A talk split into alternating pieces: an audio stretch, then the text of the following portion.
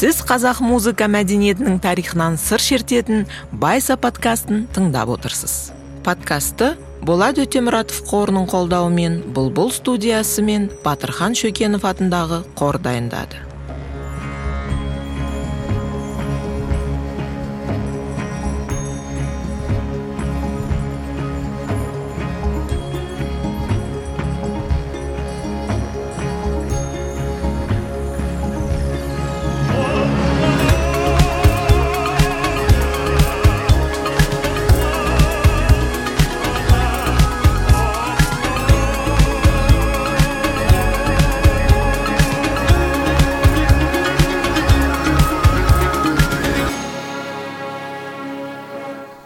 Байса подкастының сегізінші эпизодын қазақстанға жер аударылған ұлттардың музыка мәдениетіне және олардың халық музыкасының бүгінгі бейнесіне арнауды жөн санадық.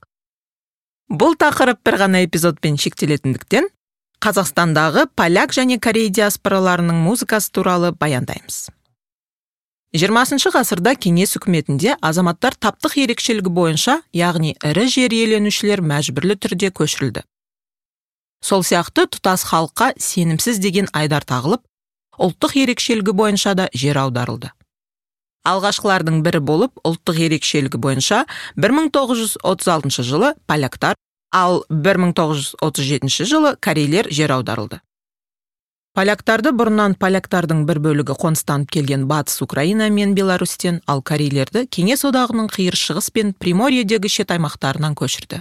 Корейлер бұл жаққа 19 ғасырдың 60 жылдарынан бастап экономикалық және саяси себептермен қоныстанған еді. Одан кейінгі жылдары еділ бойын жайлаған немістер қырым татарлары қалмақтар шешендер ингуштар ақысқа түріктері гректер қарачайлар күрттер эстондар латыштар және басқа ұлттар күштеп көшірілді. Көбі орталық азияда орналасқан жер үлкен бірақ халық аз қоныстанған республикаға яғни қазақстанға табан тіреді. Осылайша өте ауыр жағдайда өмірді қайта бастауына тура келді. Бірінші мамыр қарсаңында павлодардағы достық үйінде қарбалас басталады. Оқушылар өздерінің көркемдік және музыкалық жетекшілерімен бірге алдағы өтетін мерекелік кешке дайындық жасайды. Достық үйінің ғимаратында этномәдени орталықтардың кеңселері орналасқан. Солардың бірі павлодарлық полония поляк бірлестігі. Полония бірлестігін сонау 90 жылдары павлодарда тұратын поляктар құрған. Ұйым 1996 жылы ресми түрде тіркелген. Облыстағы поляк мәдениетін сақтап дамытумен айналысатын поляк орталығының тарихы осылай басталды. Полония поляк диаспорасының атауы. Ұйымның жанынан екі халық ұжымы құрылған. Бірі нарцисс вокалдық хореографиялық ансамблі. Екіншісі сирены әйелдер вокалдық тобы. Полонияның музыкалық жетекшісі марина ершова бірінші мамыр мерекесінде алаңдағы сахнада өзге де ұжымдармен бірге өнер көрсететін нарцисс ансамблімен дайындық жасап жатыр.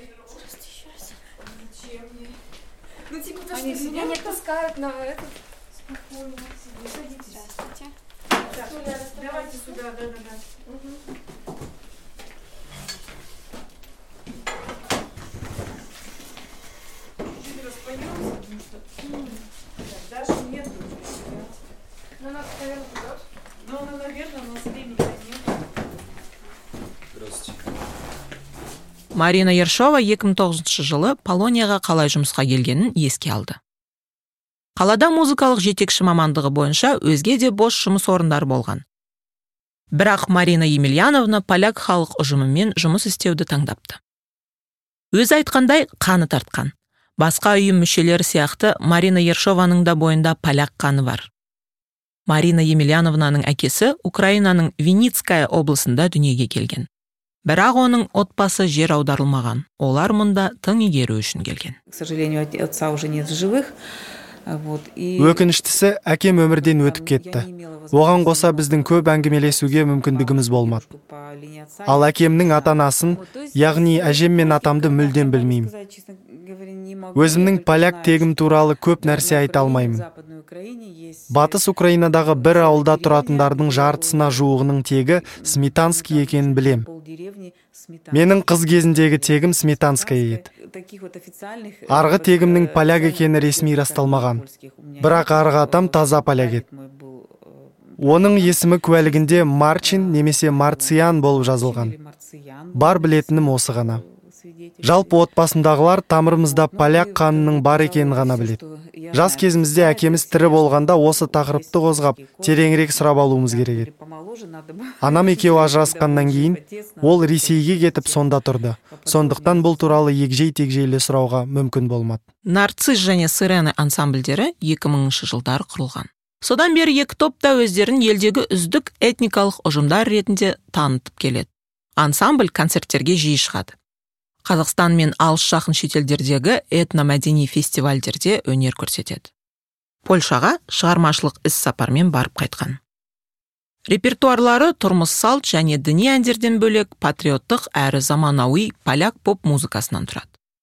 Солардың ішінде орындалуы өте күрделі деп саналатын әндердің бірі агинскийдің полонезі немесе отанмен қоштасу әні. Бұл туындыны поляк композиторы михаил агинский 1794 жылы поляк корольдігі мен литва ұлы князьдігінен кетуге мәжбүр болғанда жазған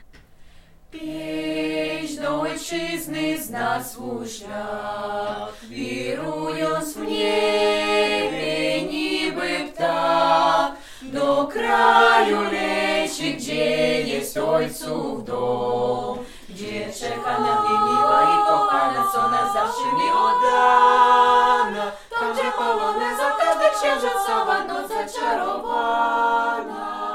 Марина ершованың сөзінше жергілікті поляктардың арасында поляк халық әндерін бүгінге жеткізушілер жоқ. Сондықтан олардың репертуары польшада сақталған әндерден құралған. Оларға поляк тілінің мұғалімі мария дрон көмектеседі. Мы берем аранжировки современные э, народных песен. біз халық әндерінің қазіргі өңделген нұсқаларын аламыз. Бірақ өкініштісі бұл әндерді жазып алатындай оны бүгінге жеткізуші насихаттаушылар жоқ. Дегенмен достық үйінің біздің поляк орталығының артықшылығы польшадан келген мұғалім поляк тілінен сабақ береді. Кей тұста мұғалімімізбен ақылдасамыз. Мария дронг ханым жеті жылдан бері бізбен бірге жұмыс істейді. Ол қай мерекеге қандай ән сай келетінін айтып кеңес бере алады. Советовать, да, на какой, допустим, тот или иной праздник вот, больше подойдет та или иная песня. Өйткені біз мерекелерді жиі атап өтеміз. дегенмен поляктар тойлайтын яғни отқа табынушылық немесе жалпыға ортақ мерекелер анау айтқандай көп емес. поляктар көбіне діни мерекелерді тойлайды. олар өте діндар халық. Әлбетте ең маңызды мереке рождество мен пасха праздником является Рождество, Пасха. Сондықтан біздің репертуарымызда діни бағыттағы әндер бар. Жақында пасха күніне орай костелде өнер көрсеттік. Бізде сондай дәстүр қалыптасқан. поляк ұлт музыкасы ең көне славян музыкалық мәдениетінің бірі саналады. Оған бір дауыста ән айту мен ырғақтылық тән. Поляктың пұтқа табынушылық әндері үлкен қызығушылық тудыратын музыкалық мұра.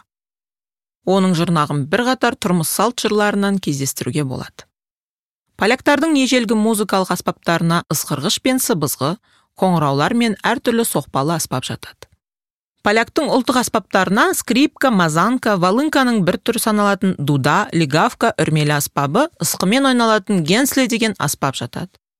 Бір қызығы поляктардың алғашқы григориандық хоралдарының алғашқы жинағы яғни рим католик шіркеуінің ерлер хоры орындайтын дәстүрлі литургиялық монодикалық жырлары 11-12 ғасырға жатады. Бірінші мамыр күні өтетін концертке нарцисс ансамблі поляк тіліндегі закохани весне және орыс қазақ тілдеріндегі менің қазақстаным атты екі ән дайындапты. Ән плюс пен яғни аспаптар мен вокалдың алдын ала жазылған дыбысымен орындалады. Марина емельяновнаның сөзінше алаңда ұйымдастырылатын концерттерінің басым бөлігі осылай өтеді. Менің ұжымым өте мықты. Біз әннің минусымен де айта береміз. Байқауларда да бақ сынай аламыз. Айтпақшы қараша айында арнайы шақыртумен астанаға барып өнер көрсеткенімізбен мақтанамыз. Поляк фильмдерінің саундтрегіне қатысты жоба болды. Бұл польша елшілігі мен астана филармониясының бірлескен жобасы. Оркестрде концерттің жетекшісі де керемет. Біз оркестрдің сүйемелдеуімен хей хей уани патриоттық әнін шырқадық. Білесіз бе бізде жастар да ересектер де ән айтады ғой. Олардың ешқайсысы кәсіби әнші емес. сол кезде біз өмірімізде алғаш рет симфониялық оркестрдің сүйемелдеуімен ән шырқадық. Өте керемет болды. Жанды дауысты ән айттық. шыны керек мұнда жүріп жанды дауысты ән шырқаудан біраз қол үзіп алдық. Өз басым үнемі жанды дауысты ән айтайық деп қарсы шығам. Бірақ көптеген орталықта бұған мүмкіндік жоқ деуге болады. Нарцисс жастар ансамблінің құрамында 12 адам бар. Олар негізінен жоғары сынып оқушылары мен жергілікті колледждердің студенттері. Кейбірі поляк университеттеріне оқуға түсуді армандайды. Ансамбльге поляктар ғана қабылданады деген талап жоқ. Бастысы музыкаға деген құштарлығы мен қабілеті болса болды. 17 жасар ева клауш нарцисс ұжымында сопрано партиясын орындайды. Оның әжесі тереза йосифовна поляк. Ол немересінің поляк ансамблінде ән салатынын білгенде қатты қуанған екен. Еваның айтуынша әжесі ұлы отан соғысының басында батыс беларусьте дүниеге келген. Кейін тереза йосифовнаның отбасы қазақстанға тың игеруге келген. Сол кезде құжатына беларусь деп жазылған екен. Изначально в 2017 году мне бір жылдан аса уақыт осы жерге келіп жүрген құрбым 2017 жылы менің әжемнің поляк екенін білді. посмотреть что да как здесь. Сөйтіп маған да осында келуге кеңес берді. польша туралы поляктардың мәдениеті туралы ештеңе білмейтіндіктен ойлана келе келем деп шештім. қайда келе жатқанымды да білмедім. не представляла даже. И маған халық әндерін орындаудың халық биінің қатты ұнағаны мені қызықтырғаны сонша. қазір бұл менің өмірімнің бір бөлшегіне айналды. сейчас на данный момент это является частью моей жизни. Богдан иригин де өз отбасының арғы тарихы туралы көп нәрсе білмейді. Жас жігіттің сөзінше арғы тегінің поляктар екені және олардың жер аударылғаны туралы көп айтылмаған. Қазақстанда туып өскен әжесі өзінің шығу тегі туралы тек өз әжесі қайтыс болғаннан кейін бірақ білген. Әжесі көзі тірісінде өз өткен өмірі туралы тіс жарып айтпапты. Не рассказывал о масштабах, потому что это не распространялось. Жер аудару әрбір поляктың өміріне бұлыңғыр із қалдырды. Содан да болар, әжем осы жағдай туралы тіс жарған жоқ. Бұл туралы айтылмады. Ол өз әжесінен сұраған кезде, әжесі өзінің кім екенін, қайдан келгенін тарқатып айтпапты. Бұл туралы әжесі өмірден өткеннен кейін білді. Сондықтан ұлттық дәстүрлер ұрпақтан ұрпаққа мұра болып қалмады оны біз қазір полонияда ансамбльде біліп жүрміз. Мұнда бізге бұрын болған дүниелер туралы айтып берді. Соны қазіргі уақытта қолданып жатырмыз.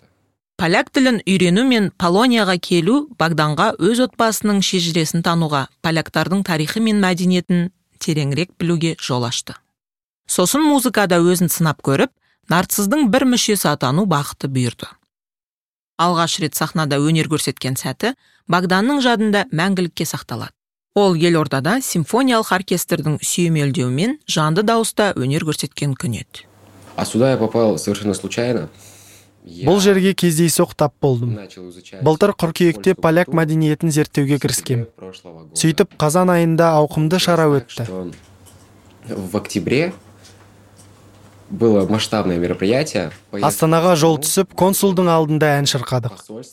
Шараға қатысуға шақырту алдық. И меня пригласили принять участие в этом.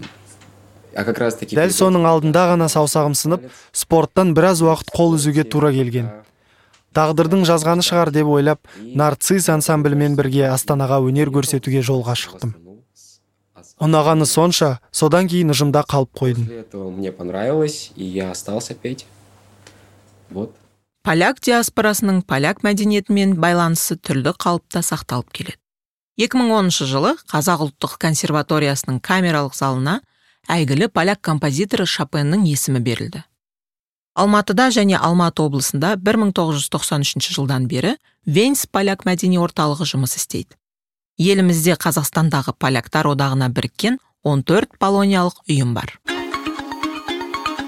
байса подкасты қазақстандағы мәдени әлеуметтік және білім беру жобаларға қолдау көрсететін болат өтемұратов қорымен бірлесе жасалды.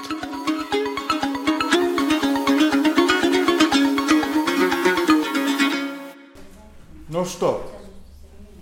Здравствуйте дорогие мои. Я очень рад вас видеть.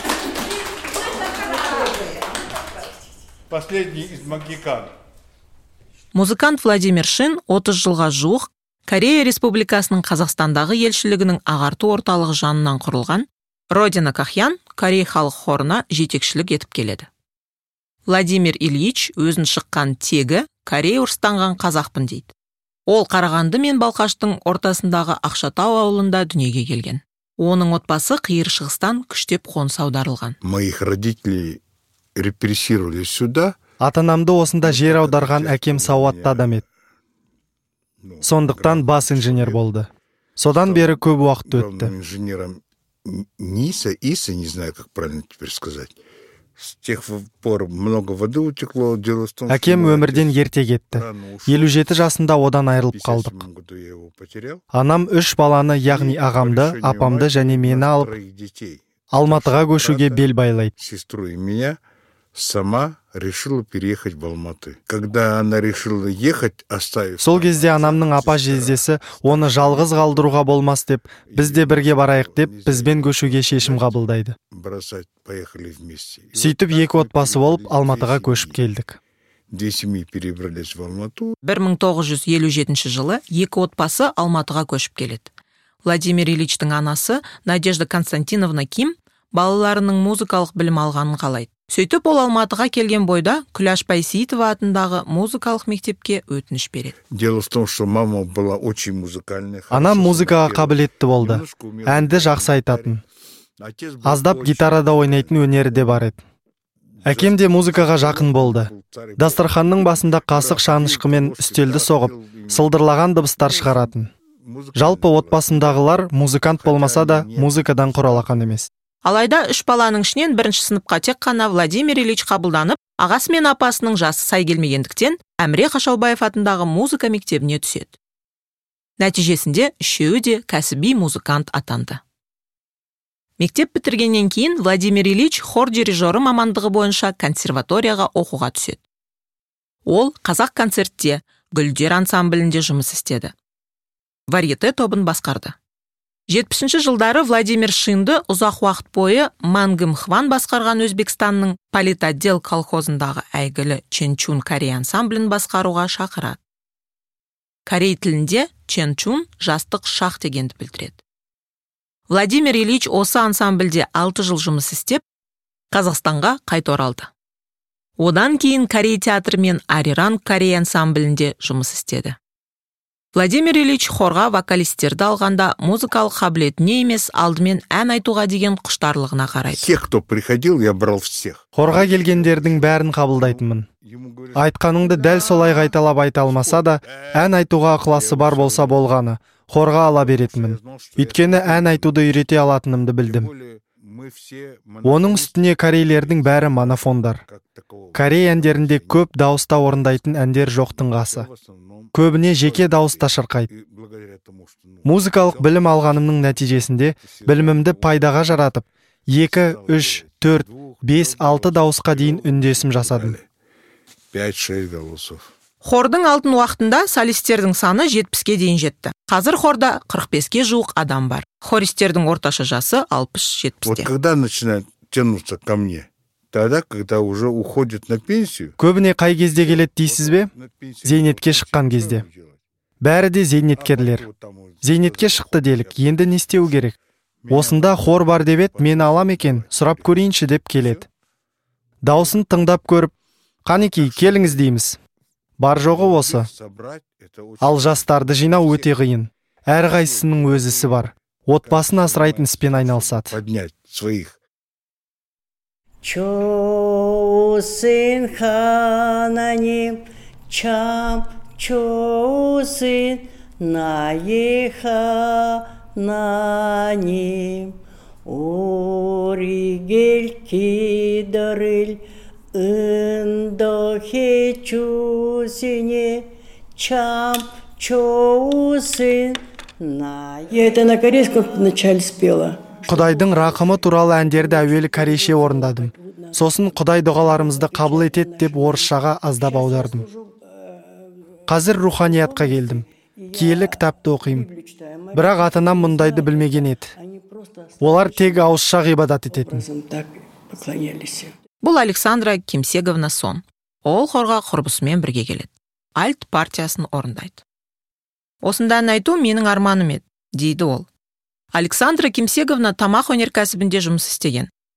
Қырық жыл талдықорғанда тұрып кейін балаларының қасында болу үшін алматыға қоныс аударған. Александра сонның әжесі мен атасын қазақстанға жер аударған. Александраның өзі осында дүниеге келген. Я как кореянка пишусь. Құжатта ұлтым кәріс деп жазылған. Бірақ корейше бір әріпті де білмейтінмін. Сондықтан маған немерелерімнің корей әліпбиін үйренуі өте маңызды болды. Александра кимсеговнаның құрбысы раиса федоровна цхеде ағарту орталығында корей тілін үйреніп халық хорында ән айтады. Дайындық кезінде құрбылар әртүрлі қатарда отырады. Яғни александра кимсеговна альттармен ал раиса федоровна сопраналармен бірге. Раиса федоровна 1953 жылы тараз қаласында қазақстанға жер аударылған корейлердің отбасында дүниеге келген. У меня э, мать с отцом приехали. 1930 жылдары осында жер аударылдық. Ата анам тауар таситын көлікпен келіпті. Сосын тараз қаласына орналасқан. бұл туралы бізге айтты. әрине қуғын сүргін жылдарында бізге әлдебір жеңілдіктер берілгені туралы анықтамам болып еді. бірақ оны жоғалтып алғандықтан жеңілдікті пайдалана алмаймын. отбасымда ешкім корей тілінде сөйлемеді. себебі анам корей тілін мүлдем білмейтін. корей тілін әкем ғана білді. әкеміз көп сөйлемейтін. артық ештеңе айтпайтын. Анам әрине түсінбеді. әкем анама үйретуге тырысатын десе де біз орыс тілі болып өстік. Естественно. Но мы выросли как русскоязычные. бүгінде хордың репертуарында халық әнінен бастап қазіргі әндерді қосқанда көптеген корей әні бар. Олардың қатарында владимир шиннің топ басшысымен бірге жазған әндері оңтүстік кореялық туындылар бар. Хордың репертуарында қазақстандағы корей диаспорасында сақталған әндер аз. То, что у них поется, я ол жақта орындалатын әндерді өз нұсқамызға сай өңдедім. Менде әндердің сондай өңделген нұсқалары да өз мәнерімізге сай өңделген әндердің нұсқалары да бар. Халық әндерінің бәрі сондай баяу созылыңқы. Әсіресе патриоттық әндер. Міне осындай. Төрттен үш ал мен деп қызықты болу үшін қол соғып шапалақтауға болатындай төртте төрт қылып қайта өңдедім владимир шиннің сүйікті әні халық әні ариран. Бұл әнде корей өнеріне тән табиғат туралы толғаныс бейнеленген. Ариран сөзі үш мыңнан астам корей әнінде кездеседі. Бірақ оны қазақшаға аудару мүмкін емес. Человек, не зная языка своего, ана тілін білмейтін кісіге қарап сөйлесеңіз де ол сізді түсінбейді. бірақ оған ариран деп айтсаңыз бізде ариран сөзі кездесетін үш жарым мыңға жуық ән бар. сондықтан ол сізге қарап жымияды өйткені бұл сөз оған таныс.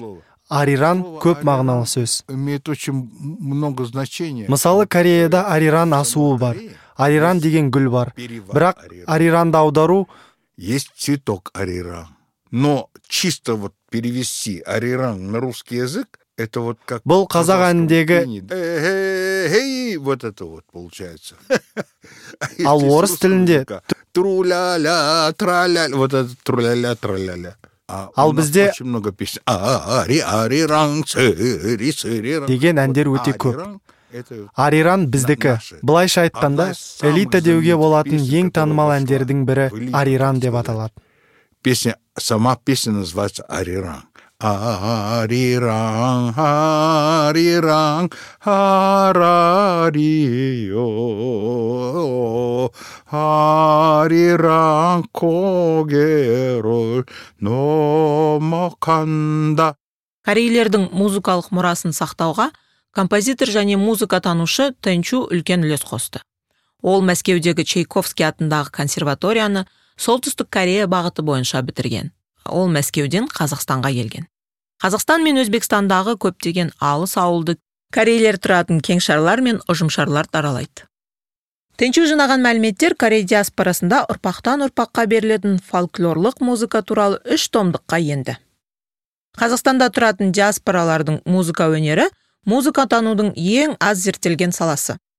2012 жылы білім және ғылым министрлігінің қолдауымен бір топ зерттеуші осы мәселені шешіп қазақстандағы этникалық топтардың музыка мәдениетін зерттеуге қатысты үлкен жобаны қолға алды.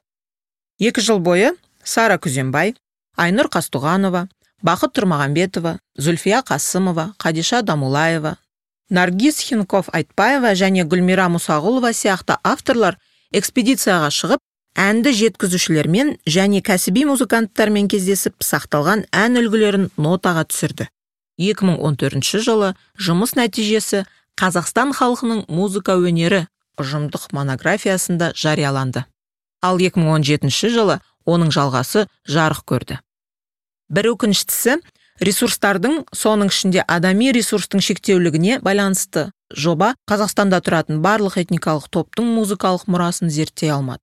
Жобада бар болғаны жеті зерттеуші болды. Сондықтан олар ең алдымен халық шығармаларын сақтап қана қоймай сонымен бірге кәсіби музыкасы орындаушылары мен композиторлары этникалық топтардың музыка өнерін зерттеді. Қазақстанда тұратын этникалық топтардың музыкалық мұрасын зерттеу туралы жобаның жетекшісі профессор гүлмира мұсағұлова айтып берді. Искусство и музыкальная культура это лицо нации да? Фольклор. Нет музыка өнері мен фольклор ұлттың бет бейнесі екені бәрімізге мәлім. Тарихы мәдениеті. Әсіресе музыка мәдениеті жоқ халық болмайды. қазақстанда өмір сүретін этникалық топтар қиссаларда эпостарда лирикалық жырларда бейнеленген тарихты. халық ауыз әдебиетінің үлгілерін сақтап. Ұрпақтан ұрпаққа жеткізуді өздерінің бұлжымас міндеті санайды. Которая запечатлена в самых различных рассказах да в эпосе в, да, в лирических каких то поэмах да. Ұлттарға өз дәстүрін сақтап ұрпаққа жеткізу маңызды. Меніңше бұл маңызды процесс. тіпті шетелде тұратын қазақтар да түркі мәдениетіне ортақ және қазақтың төл салт дәстүрін сақтап. Мерекелерді атап өтеді. Өкініштісі өздерінің тарихи отанмен байланыста болмағандықтан көптеген этнос өз түп тамырынан айырылған.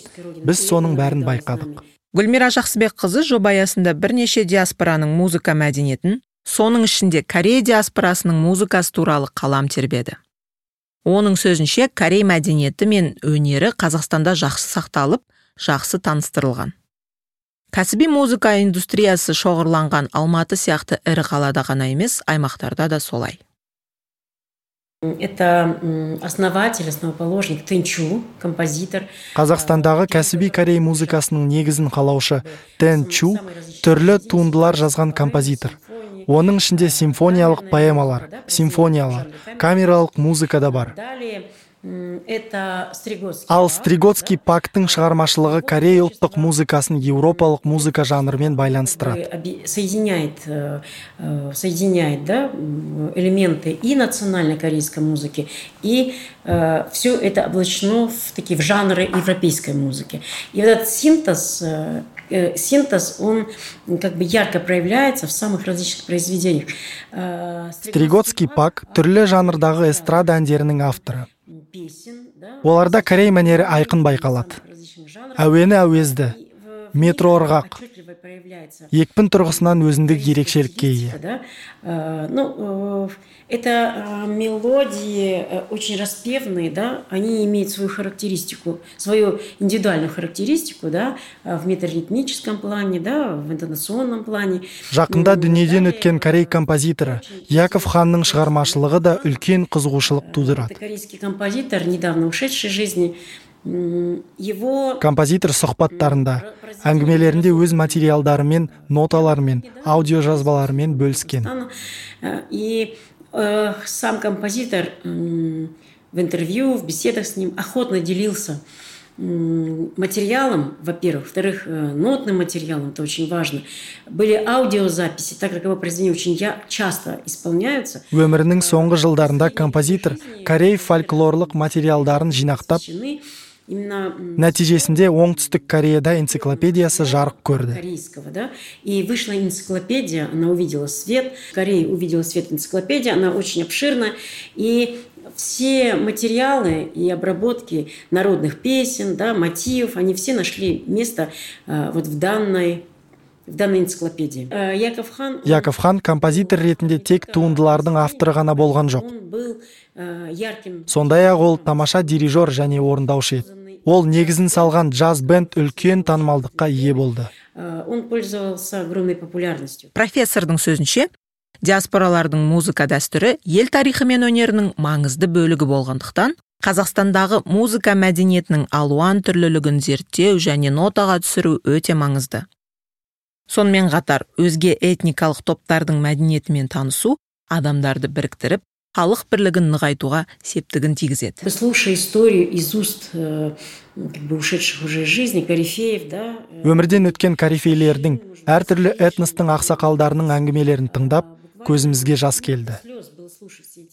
әрбір халықтың бастан өткерген қасіреті әлбетте оның музыкасында фольклорында менталитетінде өмір сүру салтында көрініс тапты. э, в э, музыке, да, в их фольклоре, и, э, в их э, как бы, в менталитете, в жизненном укладе. біздің осы уақытқа дейін білгеніміз тек бергі жақ еді До того времени, да, это была лишь как бы поверхность. да. этностардың музыкасын тыңдап отырып ондағы қайғы қасіреттің тереңдігі философиялық негіздің тұңғиығы таң қалдырды трагедийности, глубина такого философского начала. И важно... ақпаратты жеткізетін өкілдері ақсақалдары көзі тірісінде өзге этностың шығармашылығын зерттеуді жалғастыру маңызды олар шалғай ауылдарда тұрады оларды іздеп табу керек глубинках, да, их нужно искать, на них нужно выходить. Это очень кропотливая работа.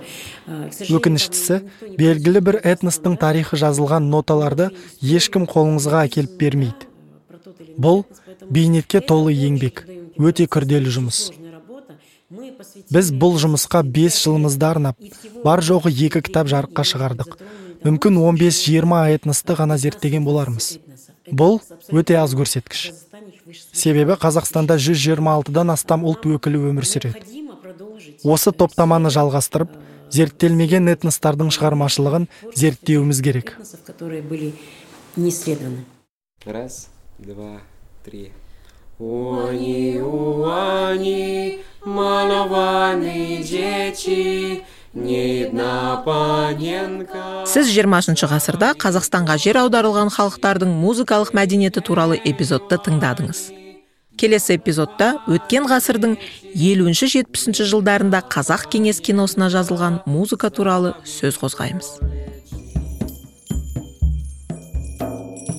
Байса подкастын дайындауға атсалысқандар. Подкасттың редакторы және продюсері айсұлу тойшыбекова қазақ тілді мәтіндердің редакторы кәмшат әбдірайым подкасттың қазақ тіліндегі редакторы айгүміс сексенбаева ғылыми кеңесші раушан жұманиязова дыбыс режиссері дауд жантасов композитор эмиль досов әкімші анель хасенқызы мұқаба дизайнері гүлдана тауасар баяндаушылар айғаным рамазан және айсұлу тойшыбекова. Дыбыстаушы сәлім балғазин. Мәтіндерді қазақ тіліне аударған фридрих шегіртке.